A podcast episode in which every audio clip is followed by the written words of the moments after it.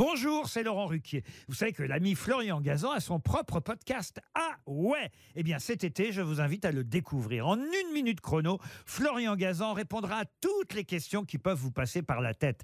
Grâce à ce podcast, vous aurez bientôt des anecdotes incroyables à partager. Mais attention de ne pas prendre la grosse tête.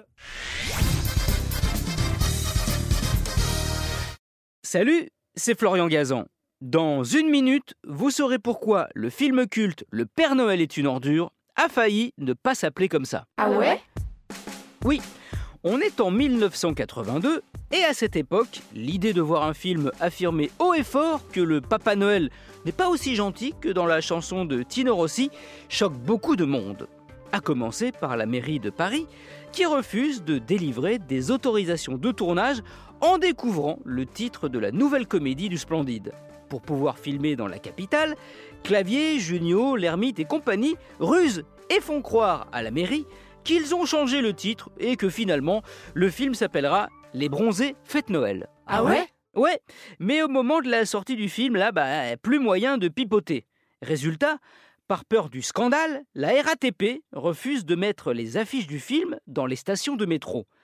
Certains cinémas de province, eux, modifient carrément le titre au marqueur sur l'affiche pour ne pas choquer leur public familial. Donc, à l'époque, euh, certains spectateurs ont vu Le Père Noël est presque une ordure et d'autres Le Père Noël est une ordure mais pas le vrai. hein.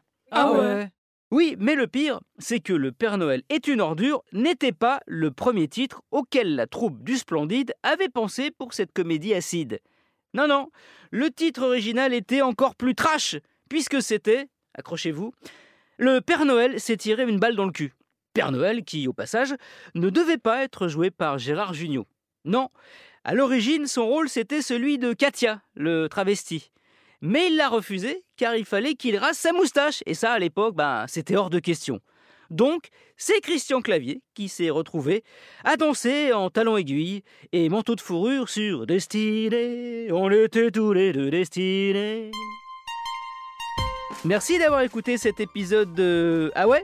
C'est cela, oui. Retrouvez tous les épisodes sur l'application RTL et la plupart de vos plateformes favorites. N'hésitez pas à nous mettre plein d'étoiles et à vous abonner. À très vite et joyeux Noël, Thérèse.